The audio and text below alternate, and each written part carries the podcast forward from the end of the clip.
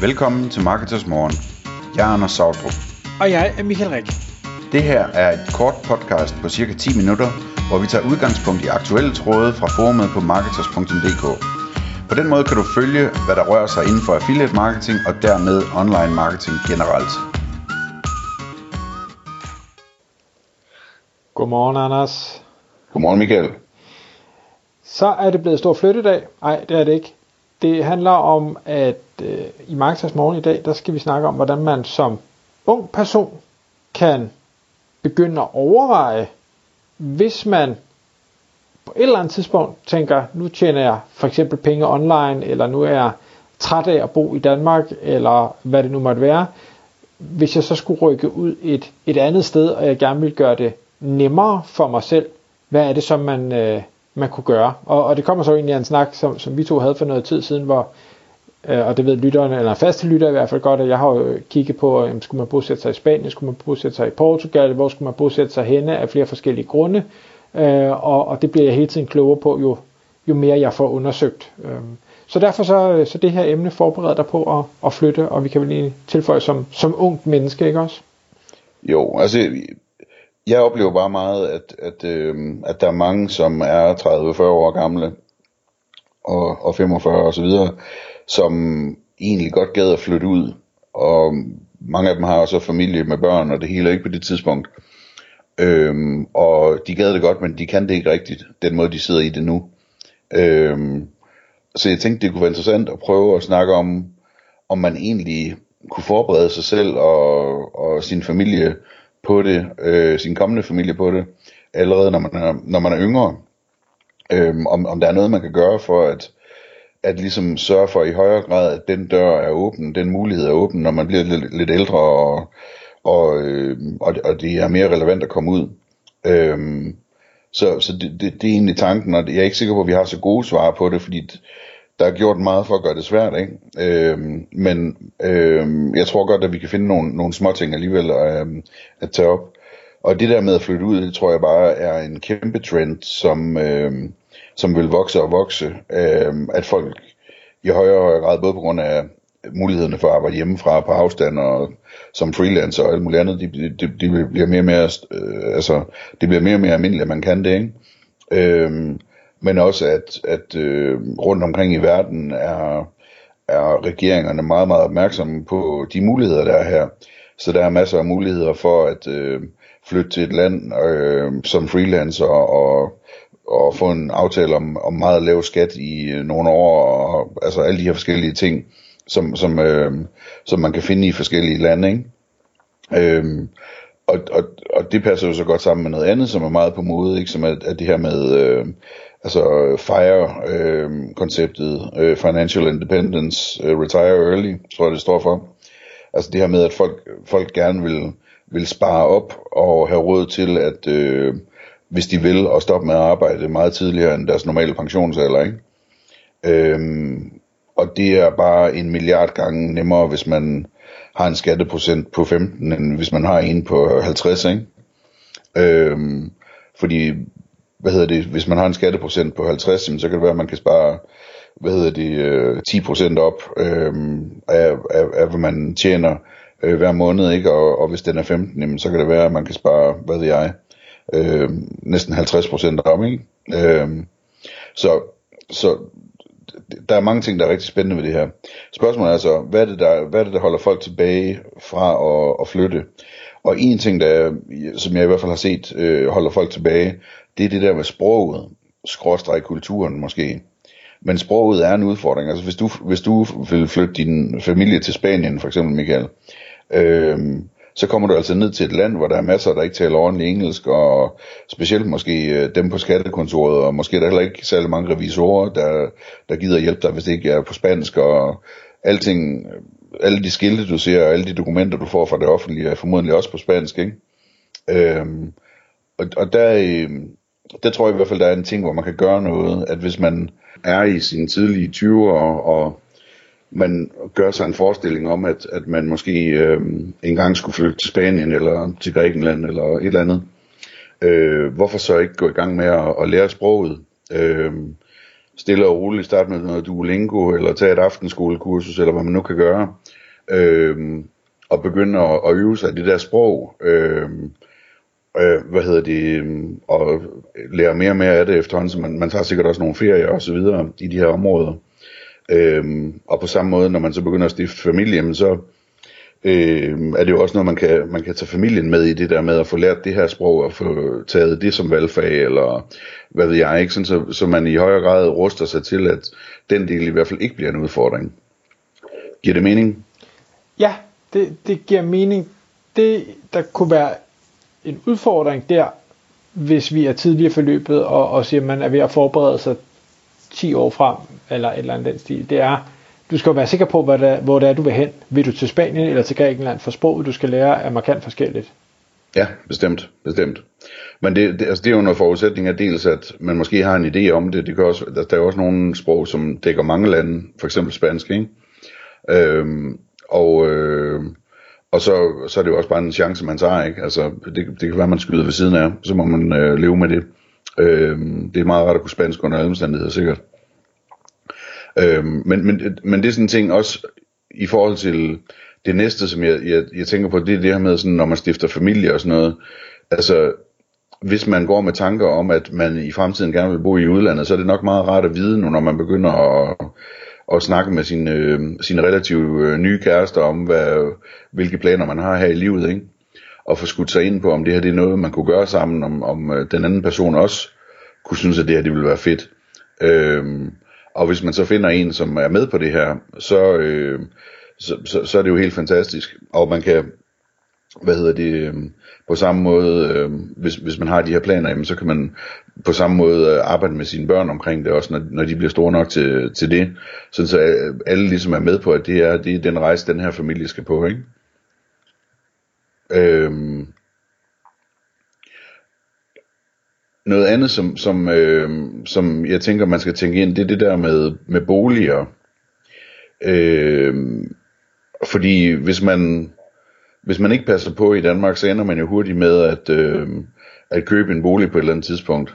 Øh, og et sommerhus og nogle udlejningsboliger som investeringer osv. osv. Ikke? Øh, som, som vi har talt meget om. Øh, at, at det sker for mange efterhånden, som de får opbygget lidt, øh, lidt formue og sådan. Øh, og der tror jeg, man skal lige være opmærksom på, om, om det nu er så den bedste idé, øh, at gøre det, hvis nu man har en plan om i fremtiden at skulle flytte. Øh, fordi det bare er meget, meget nemmere at flytte ud, hvis ikke man har noget, øh, hvad hedder det, ejendom øh, i øh, Danmark. Øh, det er sådan, sådan, som jeg forstår reglerne, så, så det, det komplicerer tingene lidt nu når man skal finde ud af, om man er skattepligtig eller ikke er skattepligtig og sådan noget. Er det ikke nogenlunde rigtigt? Jo, altså du må jo ikke have et, et tilhørsforhold øh, til, til Danmark, men man kan sige, ting kan jo sælges. Ja, det tager bare lidt tid nogle gange. Ja. Så det, det er jo sådan en ting, altså personligt, så vil jeg, så vil jeg overveje det at sige, men øh, Øh, hvis, hvis det er den plan, jeg har, så vil jeg nok investere i noget andet, der er mere likvidt, øh, og så, øh, hvad hedder det, og så, og så være god til at bo i, i øh, dejlige lejeboliger øh, boliger, i stedet for, for ligesom at være klar på det punkt der, ikke? Øhm, I forhold til øh, skole, der ved jeg ikke rigtig, hvad man kan gøre. Altså, hvis man skal have børnene i skole, de kan jo... Danmark har et meget fleksibelt skolesystem, så jeg tror egentlig, at det er relativt nemt at tage dem ud af skolen, uanset hvad for en type skole det er, og, og så ligesom, altså hvis bare det er i sommerferien, ikke, så flytte dem over til, øh, til, til det nye skolesystem, hvor end det er, de skal, de skal gå i skole hen. Øhm, men jeg, men jeg, en, en ting, jeg synes er, øh, er ret vigtig ved det der, det er i hvert fald, at man overvejer, hvis man flytter til et andet land, om man så ikke skulle sende dem i folkeskole i det land, i stedet for at sende dem på en eller anden britisk øh, privatskole eller sådan noget for i højere grad at få dem øh, ind i kulturen og få mødt de almindelige mennesker, der bor der, i stedet for bare alle expats, ikke? Øh, så det er lidt ligesom det med sproget, ikke? At, at, at det ville nok være meget godt, hvis de kunne noget spansk, for eksempel. Øhm, sådan så de kunne gå direkte ind i en, øh, i en folkeskole der og, og, og blive en del af den kultur, der er der, hvor man bor. Har du nogle tanker om den del? Jamen altså, det, det afhænger jo i bund og grund meget af, hvad er det, man øh, lægger vægt på, hvad er det, der er vigtigt for en, hvad er det, man godt kan lide. Flytter man til et, et land, fordi man synes, at, at kulturen er fantastisk, og menneskene er fantastisk, så, så synes jeg, så giver det rigtig god mening. Flytter man til et land, fordi vejret er dejligt, og skatten er god, øh, så ville mit svar nok være anderledes.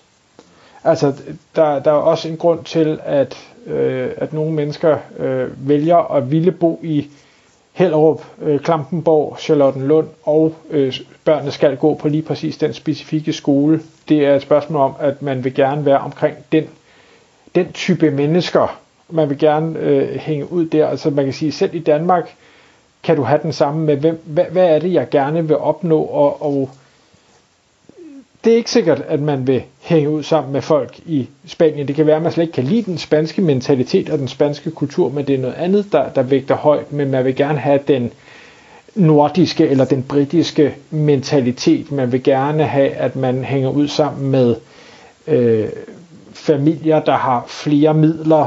Øh, altså, så, så der er jo ikke noget, der er rigtigt eller forkert. Det er et spørgsmål om, at, hvad, hvad er det, man gerne vil? Jamen, det giver masser af mening. Øhm, og samtidig så kommer jeg til at tænke på, at altså, hvis man gerne vil gå i Danmarks bedste folkeskole, jamen, så ligger den formodentlig også i et af de områder, du lige nævnte, ikke? Øhm, det, øhm, det tror jeg nok. Øhm, så, så uanset om man vælger en privatskole eller en, en, øhm, en offentlig skole, jamen så hvis man bor et, et godt sted, hvor folk øh, klarer sig godt, jamen så er det selvfølgelig også en anden sammensætning af elever, man typisk finder sådan et sted, ikke? Og forældre. Øhm, nå, den sidste ting, jeg, jeg kunne tænke mig at tale med dig om, Michael, det ved du mere om, end jeg gør, det er det der med, øhm, med skat og skattesystem og alt det her. Øhm, altså det er jo nemt nok at finde et sted, hvor man kan få en lav selskabsskat, og man kan få en, en lav udbytteskat, eller en udbytteskat på 0% endda, øhm, og hvor man kan drive et selskab fra øh, med, øh, altså hvor man selv kan være ansat som direktør uden at betale det store i, i indkomstskat, og, og, og så trækker man hoved, hoveddelen af, af, af pengene ud som, som udbytte for eksempel. Ikke? Øhm, det, den del er nem nok, men problemet det er, at hvis du er 22 år i Danmark, og du kommer til at flytte nu, når du er 35, øhm, så kan du sagtens risikere, at du har opbygget et eller flere selskaber i Danmark, som, som øh, klarer sig godt og har en helt lille værdi i sig. Og hvad er det, der, der så sker, Michael, når man prøver at flytte?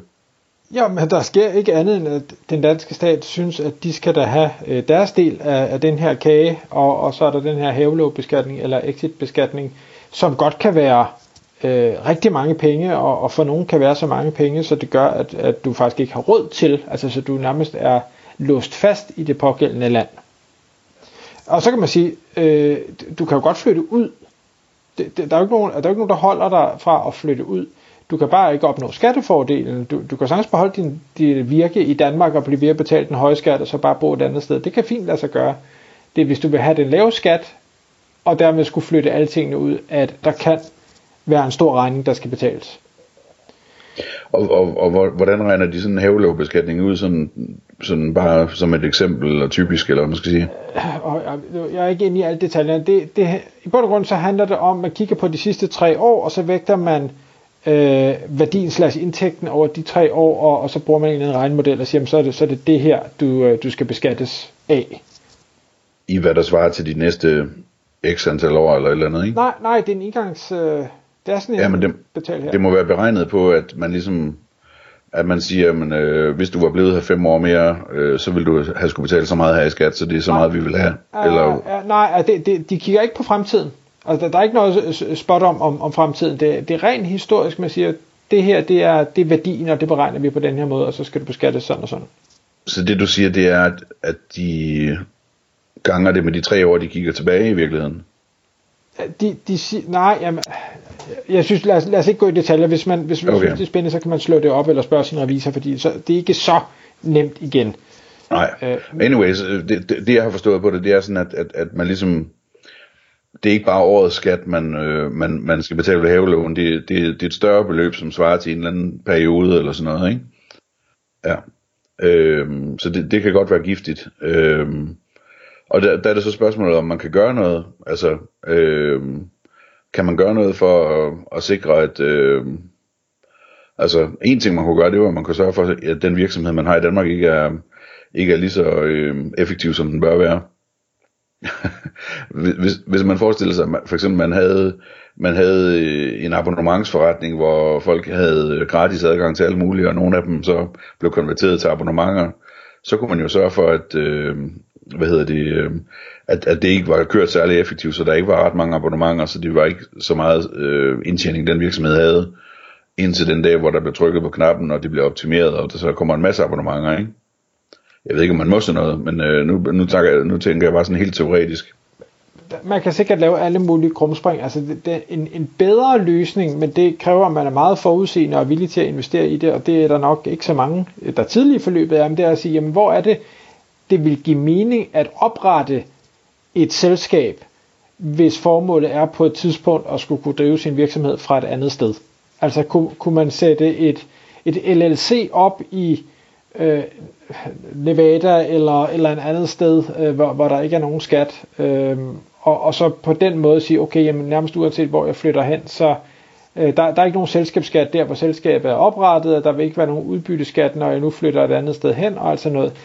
Men spørgsmålet er, er man som 22-årig klar til at lave et, et amerikansk øh, selskabssetup, og med de her skatteformularer, der er i USA og ting og sager, man stadig kører det i Danmark og skulle afregne noget skat i Danmark og, og dobbeltbeskatningsoverenskomster, og det vil sige, du skal noget revisor, du skal noget advokat og, og ting og sager. Er man klar til den udgift, fordi man om 10-15 år tænker, man nok vil flytte ud, og så vil det være en bedre deal?